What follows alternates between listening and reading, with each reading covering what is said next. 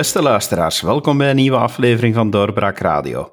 Mijn gast is Bert Wollands, Kamerlid voor NVA, specialist, mm, ja, uh, kenner, uh, ook iemand die, die blijft op nagels kloppen wat alles betreft uh, wat energie uh, omgaat. Ook wat onze Vivaldi-regering eigenlijk allemaal uitspookt wat dat betreft. En dus ik denk dat, gelet op wat er allemaal gebeurt omtrent energie, dat het een goed moment is om Bert even te verwelkomen in onze podcast. Welkom Bert.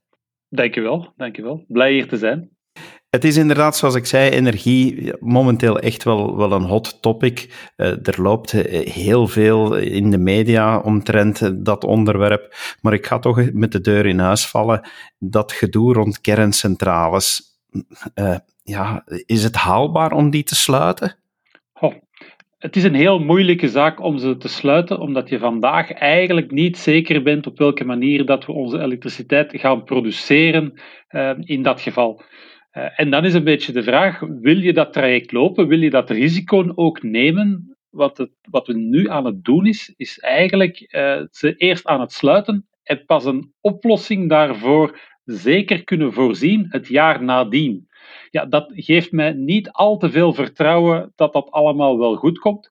En zelfs als je dat doet, is een beetje de vraag: moet je dat eigenlijk wel willen? Want vandaag denkt men aan het vervangen van die kerncentrales, die vandaag eh, koolstofvrije energie opleveren aan een eh, relatief lage prijs, door gascentrales die we zullen moeten gaan subsidiëren, die ook nog eens CO2 uitstoten op het moment dat federale ministers dure verklaringen afleggen, misschien letterlijk zelfs uh, op de, de COP26 in Glasgow rond het klimaat, ja, dan vraag je je eigenlijk af, wat willen we daar nu eigenlijk mee en waarom willen we dat nu absoluut doen? Ik eh, blijf me die vraag stellen. Ik denk dat veel mensen die vraag stellen, want uiteindelijk ja, gaan werken met gascentrales men begrijpt wel dat er noodzaak is aan een flexibele oplossing als we inderdaad meer en meer naar hernieuwbare energie willen gaan. Maar die gascentrales lijken nu toch ook wel niet de meest milieuvriendelijke oplossing. Nee, en dat is nu net het grote probleem. De voorstanders daarvan, wat eigenlijk vooral tegenstanders zijn van kernenergie, zeggen van ja, kijk, die zullen alleen maar draaien als het echt nodig is. En op die manier houden we het licht aan. Maar de realiteit is dat zeker die eerste jaren gaan die gascentrales bijna vol continu draaien. Men spreekt over meer dan 6000 uur per jaar. Volgens mij kan je zo'n gascentrale moeilijk nog meer laten draaien, want die moeten natuurlijk ook absoluut uh, onderhouden worden en af en toe worden stilgelegd en dat soort zaken meer. Dan vraag je je echt af, uh, ja, is dit waar we, waar we mee vooruit willen? En welk probleem hebben we nu opgelost? En, vandaar dat ik het af en toe toch wel uh, moet herleiden tot het feit dat men vooral beslissingen heeft genomen om absoluut die, die oude belofte die men aan uh, hun kiezers heeft gedaan om die kerncentrales te sluiten, om die eigenlijk uh, in te vullen. En wat men er dan voor in de plaats krijgt, ja, ik, ik vrees dat diezelfde kiezers daar eigenlijk niet zo gelukkig mee zijn. Maar het is dus ook wel zo dat die gascentrales geld gaan ontvangen van de overheid wanneer ze niet draaien. Wat men nu doet, is eigenlijk, men heeft net een veiling georganiseerd voor capaciteit. Dat wil zeggen, zonder dat die centrale uh, draait, krijgt die altijd geld om beschikbaar te zijn. Normaal gezien gaat dat voor zo'n uh, grote gascentrale, spreekt men over bedragen tot en met, want dat was het maximum van de veiling, ongeveer 60 miljoen euro per jaar dat zo'n centrale kan krijgen, puur enkel en alleen om er te zijn. En vervolgens kunnen ze natuurlijk ook nog steeds hun stroom verkopen. Het is niet zo dat voor die 60 eh, miljoen euro men er dan de stroom gratis bij krijgt of iets dergelijks. Ja, dat maakt dat je bepaalde installaties een, eh, een forse vergoeding zal gaan geven. De veiling die draaide iets lager uit. Dus men zal iets minder dan die 60 miljoen uh, moeten geven. Maar dat wil zeggen dat over een termijn van 15 jaar, want zo lang duurt het contract voor zo'n nieuwe uh, gascentrale, dat zo'n uh, centrale ja, toch wel heel wat miljoenen, honderden miljoenen euro's zal ontvangen. Zelfs in bepaalde gevallen meer dan dat bouwen van die centrale kost. Ja, daar zijn toch vragen bij te stellen. Eigenlijk zou de minister van Energie, uh, Tine van der Straat, moeten, moeten zeggen: kijk, als we echt voor die groene kaart trekken, dan moeten we stoppen met, daar, met daarover ja, eender wat te vertellen en moeten gewoon zeggen: van mensen, groene energie gaat echt een stuk meer kosten. Op dit moment is dat absoluut zeker zo. Um, en een groot probleem daarbij is natuurlijk dat uh, op het moment dat zon en wind volop uh, draait en produceert, ja, dan zijn de prijzen relatief laag, omdat er veel aanbod is. Maar het probleem komt natuurlijk op die momenten dat zon en wind eigenlijk weinig of niks oplevert. We hebben de afgelopen dagen zo'n aantal momenten meegemaakt waar dat er heel weinig zon en heel weinig wind is. En dan zien we onmiddellijk op de markt die prijzen de hoogte inschieten, omdat er dan natuurlijk andere technologieën moeten worden gebruikt om dat allemaal uh, dicht te rijden, om ervoor te zorgen dat er wel genoeg stroom is. En dat maakt het natuurlijk duur, doordat je alternatieven naast die zon en wind moet gaan zetten. Uh, en dan blijft natuurlijk een beetje de vraag of dat je met die gascentrales de juiste richting uitgaat. Want we kiezen voor gascentrales, maar dat zijn nu net centrales die ook nog eens zullen moeten gaan betalen voor de CO2 die ze uitstoten. Uh, en ja, dat betaalt natuurlijk de eigenaar van die gascentrale, maar dat zit natuurlijk vervolgens rechtstreeks in de elektriciteitsprijs die wij allemaal betalen. Want dat betekent dan ook wel dat we momenteel inderdaad eh, op internationale conferenties aan het discussiëren zijn om onze CO2-uitstoot drastisch te verlagen, maar dat we tegelijk een beslissing nemen die dat enorm veel CO2 de lucht gaat inpompen. Dus dat wil zeggen dat op heel wat andere gebieden er dan bespaard gaat moeten worden. Dat is natuurlijk zo. Um, en dat is het, het tegenstrijdige van het hele verhaal. In Glasgow heeft de minister voor Klimaat, mevrouw Katabi, gezegd dat de steun voor fossiele energie moet worden afgebouwd. Op exact hetzelfde moment zegt haar collega in de federale regering dat we honderden miljoenen euro's gaan spenderen aan fossiele energie ja, je kan die twee heel moeilijk met elkaar vereenzelvigen en je kan moeilijk gaan, gaan zeggen op het ene niveau, wij zijn goed bezig en wij gaan ervoor zorgen uh, dat die fossiele energie dat die eruit gaat. En tegelijkertijd wel zeggen van, ah, maar omdat het voor ons belangrijker is om de kerncentrales te sluiten, gaan we toch tot 2040 een subsidiestroom op gang brengen voor die gascentrales. Die twee tegelijkertijd, ja, dat is, uh, dat is schizofreen.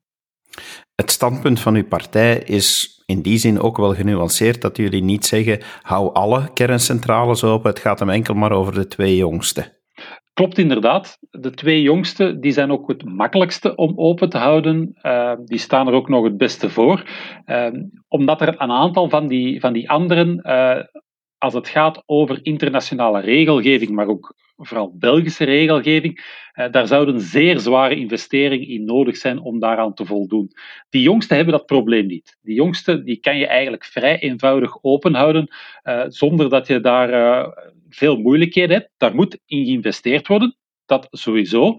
Maar het bedrag daarvoor is wel een stuk lager. En als je kijkt uh, hoeveel dat je daar dan moet gaan in investeren, ja, dat is toch een stuk minder dan wat je moet doen voor die gascentrales. Zeker omdat het de exploitant is die in het geval van die kerncentrales die investeringen doet. Zelfs als ze die investering doen, verdienen ze eigenlijk met die stroom nog genoeg, omdat natuurlijk de kostprijs van uh, kernenergie een heel stuk lager is dan de huidige marktprijzen voor energie. Dus dat vloeit niet door naar de facturen van de consument. Integendeel zelfs, toen we de centrales van doel 1 en 2 hebben verlengd, heeft de exploitant daar nog elk jaar 20 miljoen euro aan de staat moeten betalen. Dat is exact het omgekeerde van wat er met die gascentrales gaat gebeuren, waar de staat aan de exploitant van die gascentrales moet gaan uh, betalen. Uh, en dus daar zit toch wel een gigantisch verschil op. Maar die exploitant van die kerncentrales, met name Engie, die heeft toch ook al wel gezegd: ja, jongens, eigenlijk is de beslissing genomen door zo lang te aarzelen. Uh, we zijn het punt voorbij waarop wij ze nog interessant kunnen openhouden. Dus is het niet een beetje een loze discussie geworden om ze open te houden? Het is zeer moeilijk geworden. Zeer moeilijk. En dat was ook de reden waarom wij heel graag wilden dat de, de, de beslissing werd genomen, eigenlijk al eind vorig jaar. Omdat je dan nog meer dan voldoende tijd hebt en bovendien op een uh, degelijke manier kan gaan onderhandelen met Engie. Als je in een fase zit waar dat uh, Engie vragende partij is, waar dat de overheid vragende partij is, dan kan je een evenwichtig akkoord maken. Wat men nu heeft gedaan, is gezegd van, kijk, we gaan tot het aller, aller, allerlaatste moment wachten. En als we echt niet anders meer kunnen, dan pas gaan we die centrales uh, proberen open te houden. Maar als je echt niet anders meer kan en je moet dan gaan onderhandelen met uh, iemand die aan de overkant van de tafel zit, ja, dan weet iedereen dat de prijs die je dan bedingt, dat dat absoluut niet de beste prijs zal zijn. Integendeel. En doordat ondertussen de veiling achter de rug is voor die gascentrales, waar nota bene net Engie eigenlijk het allergrootste deel heeft binnengehaald, ja, dan heeft men het zichzelf heel erg moeilijk gemaakt. Dus het is, uh, dat het nog gebeurt, is een, echt een heel erg kleine kans. Maar we zullen zien wat er uh, deze week en volgende weken gebeurt uh, binnen die regering en wat men van plan is, want daar lijken toch wat verschillende stemmen te leven in het debat. Indien we die kerncentrales sluiten, hoe groot is de kans dat we dan energie gaan moeten importeren uit het buitenland? En dan denk ik met name uit Nederland en Frankrijk, twee landen die toch wel inmiddels het signaal geven dat ze waarschijnlijk nieuwe kerncentrales gaan bouwen. Dus dat we dan kernenergie kernenergie, kernenergie, elektriciteit gaan moeten importeren uit onze buurlanden? Het is zo dat de kans dat we moeten gaan importeren is, is vrijwel 100%. Er is rekening mee gehouden dat er energie uit het buitenland dan zal moeten komen. En wat men nu heeft gedaan voor die gascentrales, zeggen van kijk, we gaan die capaciteit laten bouwen die we absoluut nodig hebben, omdat we weten dat op sommige momenten we ook niet kunnen importeren.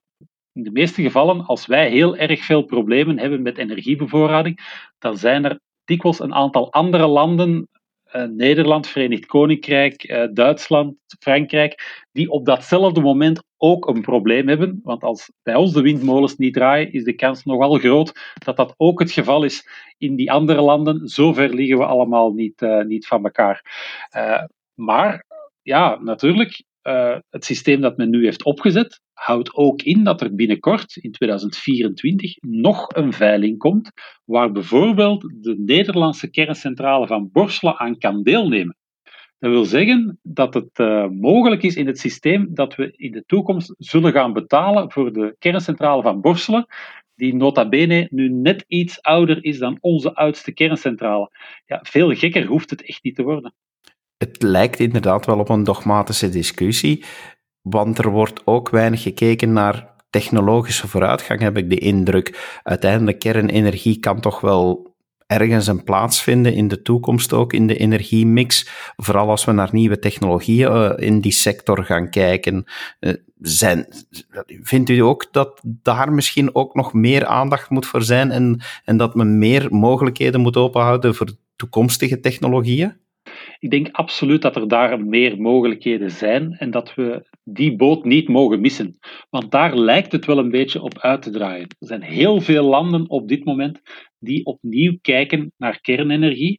Onder andere ook omdat het uh, Internationaal Energieagentschap ook heeft aangegeven dat we die kernenergie in de toekomst nog hard zullen nodig hebben als we op een, uh, een koolstofarme manier onze elektriciteit willen gaan uh, produceren.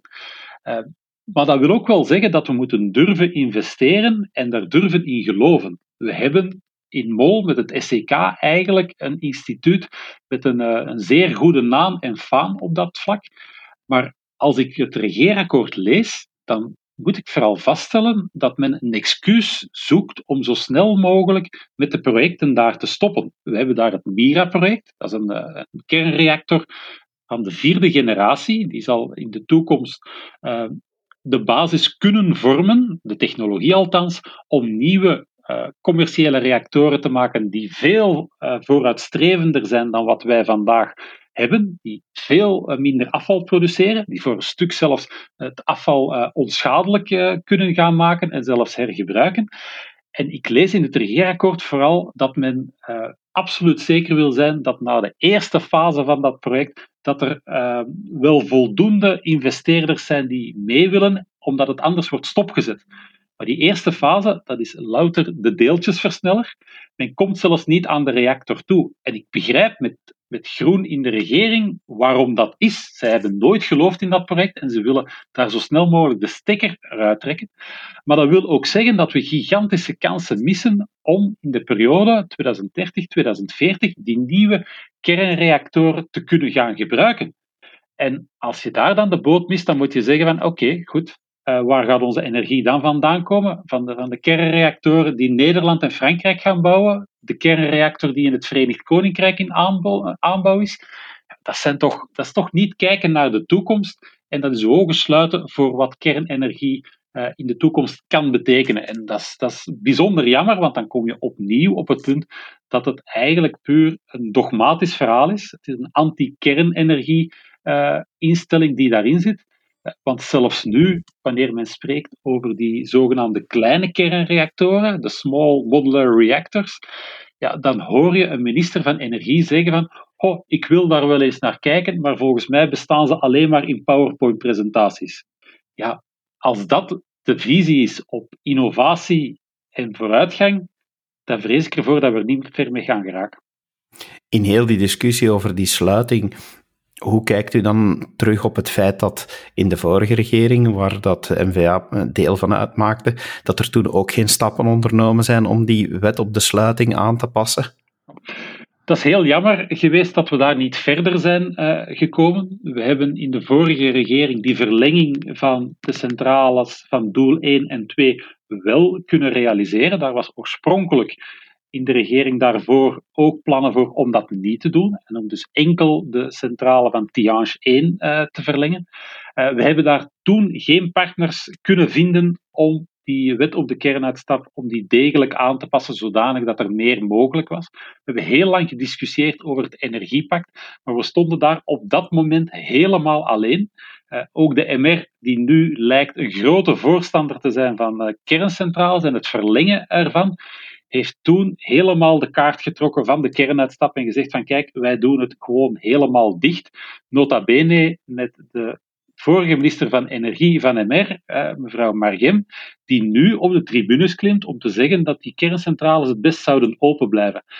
Uh, ja, dat maakt het allemaal heel moeilijk, maar, uh, maar om eerlijk te zijn is dat natuurlijk uh, bijzonder frustrerend dat je ook in die regering er niet bent in geslaagd om die kerncentrales langer open te houden. Nu zijn er meer stemmen die in die richting gaan. Uh, maar jammer genoeg nog niet genoeg. Dus het is inderdaad een, een jammere zaak.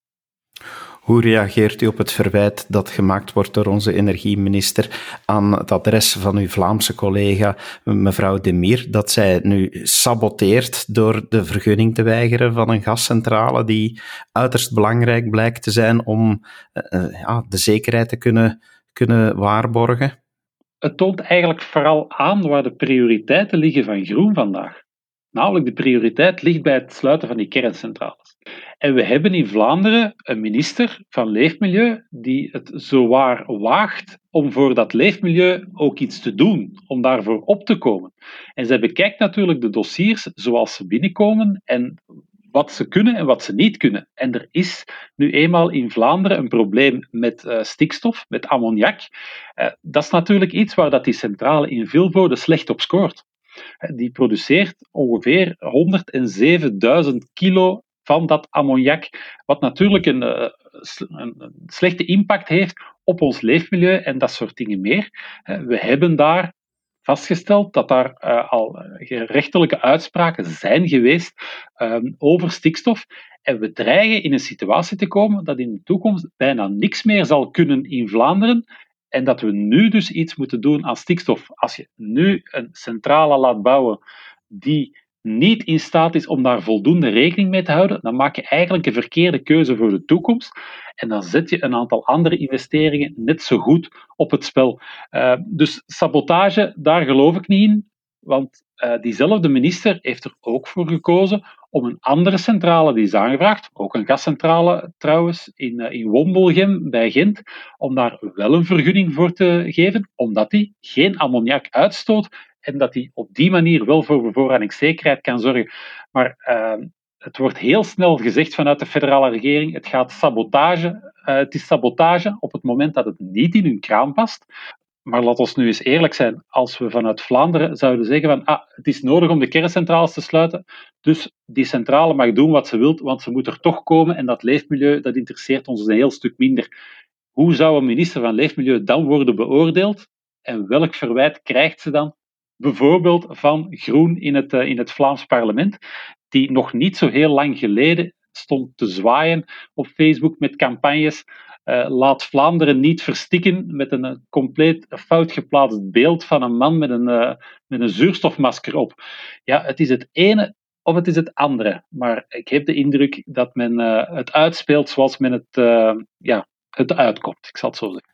Het leidt zelfs tot het feit dat men begint eigenlijk te discussiëren over staatsinrichting en eh, ja, dat, men, dat men wel bepaalde uitspraken doet. En dan denk ik heel specifiek aan meneer Lachaert, die, die toch eh, zegt dat, dat er een federale scheidsrechter moet komen. Ja, dat impliceert dan automatisch een, een hiërarchie tussen het federale en, en het Vlaamse niveau. Uh, ja, dit, dit lijkt toch wel allemaal verder te gaan escaleren. Uh, ja, ik vind het ook wel een beetje bijzonder dat uh, meneer Lachaert eigenlijk als oplossing voor het probleem zegt dat de federale overheid het dan allemaal maar mag oplossen en mag, uh, mag beslissen wat er moet gebeuren. Terwijl natuurlijk een heel aantal van die bevoegdheden in het verleden zijn geregionaliseerd, omdat het op dat federale niveau ook gewoon niet werkte. Er waren daar gigantisch veel problemen, verschillende visies in het noorden en het zuiden, met als gevolg dat er geen beslissing werd genomen. De federale overheid is bijvoorbeeld volledig bevoegd als het gaat over de vliegroutes van Zaventem. Zij mag dat helemaal zelf beslissen waar dat die exact vliegen. En dat dossier is al twintig jaar geblokkeerd omdat men er niet uitgeraakt tussen de Vlamingen en de Franstaligen ja, is dan de oplossing om alles maar op dat federale niveau te laten uitklaren? Ik vrees dat het dan alleen nog maar erger wordt en uh, ik hoed mij er toch voor uh, voor dat soort retoriek. Want uh, we hebben in Vlaanderen op een heel aantal vlakken wel heel wat stappen vooruit gezet. Uh, als het gaat over, over energie bijvoorbeeld, die we waarschijnlijk niet hadden kunnen zetten als dat allemaal op dat federale niveau was gebleven. Dus op dat vlak vind ik het een, een rare discussie. Maar meestal is het zo dat er in de politiek dat soort redeneringen worden gemaakt als men bevoegdheden wil verschuiven naar een niveau waar dat men iets meer de plak kan zwaaien dan op het niveau waar die bevoegdheden vandaag zitten. En ik denk dat dat een deel van het probleem van de VLD is momenteel. We kunnen moeilijk over energie praten zonder het ook over de prijs te hebben. Iedereen voelt uh, wel heel sterk in zijn gezinsbudget of in zijn persoonlijke portemonnee dat, uh, dat de prijzen enorm stijgen, zowel voor gas als elektriciteit in welke mate kan de regering eigenlijk nu daar iets aan doen? Is dat een markt die men maar moet laten doen? Of kan de regering ingrijpen en het leed verzachten voor de burgers? De regering kan zeker het leed verzachten, maar het basisprobleem blijft wel aanwezig. De, de hoge gasprijzen, we gaan die op de markt niet kunnen aanpassen. Wat wel kan, is dat de regering ingrijpt om ervoor te zorgen dat die facturen wat kunnen gemilderd worden en dat het effect van die hoge, hopelijk tijdelijk hoge uh, marktprijzen, dat dat uh, niet zo zwaar doorweegt. Uh, op Vlaams niveau zijn er daar uh, een aantal honderden miljoenen euro voor vrijgemaakt, uh, dit jaar en in de afgelopen jaren. Op federaal vlak heeft men ervoor gekozen om enkel een ingreep te doen voor mensen die recht hebben op het sociaal tarief. Dat wil zeggen dat dat natuurlijk enkel die mensen zijn die de laagste lonen hebben, en daar is iets voor te zeggen. Alleen die mensen die er vlak buiten vallen, die hebben het ook niet zo breed en die voelen dat eigenlijk des te erger. 18% van de mensen heeft in principe recht op het sociaal tarief. Al die anderen, daarvoor zegt eh, de federale regering, ja, jullie moeten het maar zelf oplossen. En daar vind ik toch wel dat het een, een onevenwichtige situatie is. Uh, als je aan een kleine groep zegt, ja, jullie hebben recht op het sociaal tarief. Jullie krijgen ook nog een energiecheck van 80 euro. En de groep daarboven, ja, jullie hebben pech. Ho, dat vind ik geen redelijke manier om dit aan te pakken. Zeker omdat met de hoge energieprijzen het net de federale overheid is die meer inkomsten krijgt. We betalen allemaal BTW op uh, onze elektriciteit en onze gasfactuur. Ja, als die basisprijs op de markt voor elektriciteit en gas omhoog gaat, dan gaan natuurlijk ook die btw-inkomsten vervolgens een stuk omhoog. Die middelen zouden voor een stuk kunnen worden gebruikt om ervoor te zorgen dat die facturen wat kunnen uh, worden gemilderd. Uh, maar men kiest ervoor om dat enkel voor die ene groep in te zetten en ja, niet voor de rest. En daar zit natuurlijk uh, voor, een, voor een heel groot stuk het, uh, het probleem vandaag. Uh, dat is een verschil in visie, dat blijkt heel duidelijk. Pleit u dan voor een btw-verlaging terug naar 6%? BTW-verlaging voor 6% zou ik niet doen, omdat dat een permanente maatregel is die ook wel effecten heeft op het hele verhaal van onze index. Het is zo dat die elektriciteits- en gasprijzen, die zitten natuurlijk mee in die indexkorf en die hebben gevolgen voor de loonindexeringen.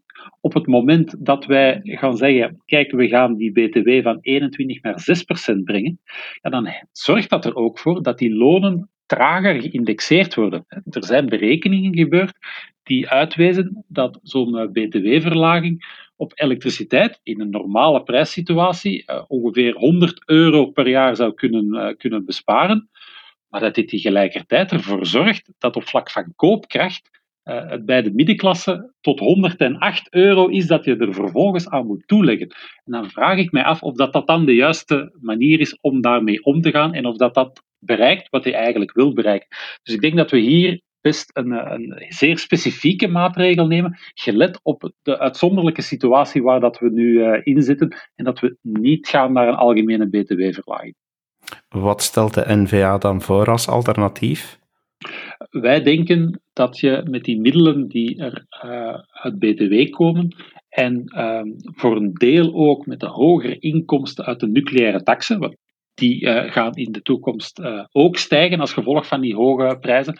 Te kijken dat we daar uh, die middelen kunnen teruggeven aan, aan de mensen.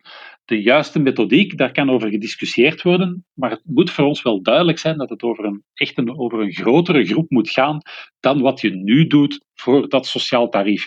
Dus, dus dat is de, de weg die wij zouden bewandelen. Uh, dat is ook wat er momenteel in Vlaanderen gebeurt. Men heeft in de, de distributienettarieven ingrepen gedaan om ervoor te zorgen dat daar de druk op die gezinnen en, uh, en, en de, de, diegenen die die, die BTW moeten betalen en die eigenlijk die distributietarieven moeten ophoesten, dat dat een stuk lager is. Daar zitten ook een heel pak KMO's en dergelijke tussen die daarvan van zouden kunnen gebruik maken. dus dat is de, de piste die we in Vlaanderen opgaan. Men had dat eigenlijk beter wat doorgetrokken. Als ik zie wat men bijvoorbeeld in Nederland doet, uh, daar gaat men eigenlijk naar energiekortingen uh, in de richting van de, de 300, 400 euro uh, per gezin. Ja, dat is al iets substantiëler dan wat er nu eigenlijk kan gebeuren, doordat men federaal zegt van ja, alles voor de ene groep en niks voor de andere verschillende overheden op diverse niveaus, die kiezen nu er ook voor, omwille van klimaat, uh, uh, ja, net naar, naar een andere energiebron te gaan voor auto's. Elektrische auto's worden, worden sterk gepromoot, gaan, gaan misschien de standaard worden de komende jaren. Ja, ligt dat dan net niet moeilijk met het feit dat elektriciteit nu, nu zo duur wordt? Gaan mensen daardoor niet gaan aarzelen om die overstap te maken naar die milieuvriendelijke wagens? In de huidige situatie is natuurlijk die hoge energieprijs uh, is natuurlijk een, een, factor van belang. Aan de andere kant gaan die elektrische wagens ook wel een heel stuk efficiënter om met hun, uh, het, met hun energie. Die motoren zijn, zijn veel efficiënter dan een gewone brandstofmotor. En eigenlijk worden die vandaag ook niet gespaard. Hè. Als je gaat kijken aan de pomp, wat een, uh, een brandstofwagen momenteel moet tanken, we zitten eh, aan, eh, aan benzineprijzen van 1,6, 1,7 euro per liter. Ja, dat is toch al een hele tijd geleden dat we dat nog hebben eh, gezien. Ik weet niet of ik het zelf al heb, heb meegemaakt. Dus het, het blijft wel een interessante investering volgens mij om naar die elektrische wagens te gaan. Alleen moet het wel betaalbaar en haalbaar zijn voor, voor iedereen. En dat is ook de reden waarom dat de Vlaamse regering de de deadline of, of de overslag heeft uh, gezet op 2029, om ervoor te zorgen dat tegen dan die wagens ook een heel stuk betaalbaarder zijn. Uh, want we beseffen natuurlijk ook dat als je vandaag naar die, de prijzen van elektrische wagens gaat kijken, Uh, voor een bepaald doelpubliek is dat, is dat best haalbaar. En, en als je het totale plaatje bekijkt, zal dat allemaal wel lukken. Maar die, de basisinstapwagens die er zijn, een elektrische variant kost daar toch uh, nog altijd een stuk meer dan de, de fossiele uh, varianten die er, die er zijn. Dus daar moeten we absoluut aandacht voor hebben, zodanig dat het uh, haalbaar en betaalbaar blijft voor, voor iedereen. Want het is, het is makkelijk om te zeggen, we gaan naar elektrische wagens en vervolgens moet de burger het maar betaald zien te krijgen ja, daar moet absoluut toch nog wel wat in die markt gebeuren om ervoor te zorgen dat die elektrische wagens dat die een stuk, uh, stuk goedkoper kunnen worden. En dan denk ik dat dat een, een goede evolutie kan zijn voor iedereen. Meneer Wolgens, ik wil u bedanken voor de energie die u gebruikt hebt uh, tijdens dit gesprek uh, om wat meer uitleg te geven over jullie standpunten over energie. Dank u wel. Dat is graag gedaan. En uw beste luisteraar, u hoort het, we blijven de zaken opvolgen. Wanneer er nieuwe ontwikkelingen komen, dan zullen we wel opnieuw in onze podcast daarover berichten. Graag tot de volgende keer. Dag. Dit was een episode van Doorbraak Radio, de podcast van doorbraak.be. Volg onze podcast op doorbraak.be/slash radio of via Apple Podcasts, Overcast of Spotify. Bezoek ook onze website op doorbraak.be en steun ons door een vriend te worden van Doorbraak.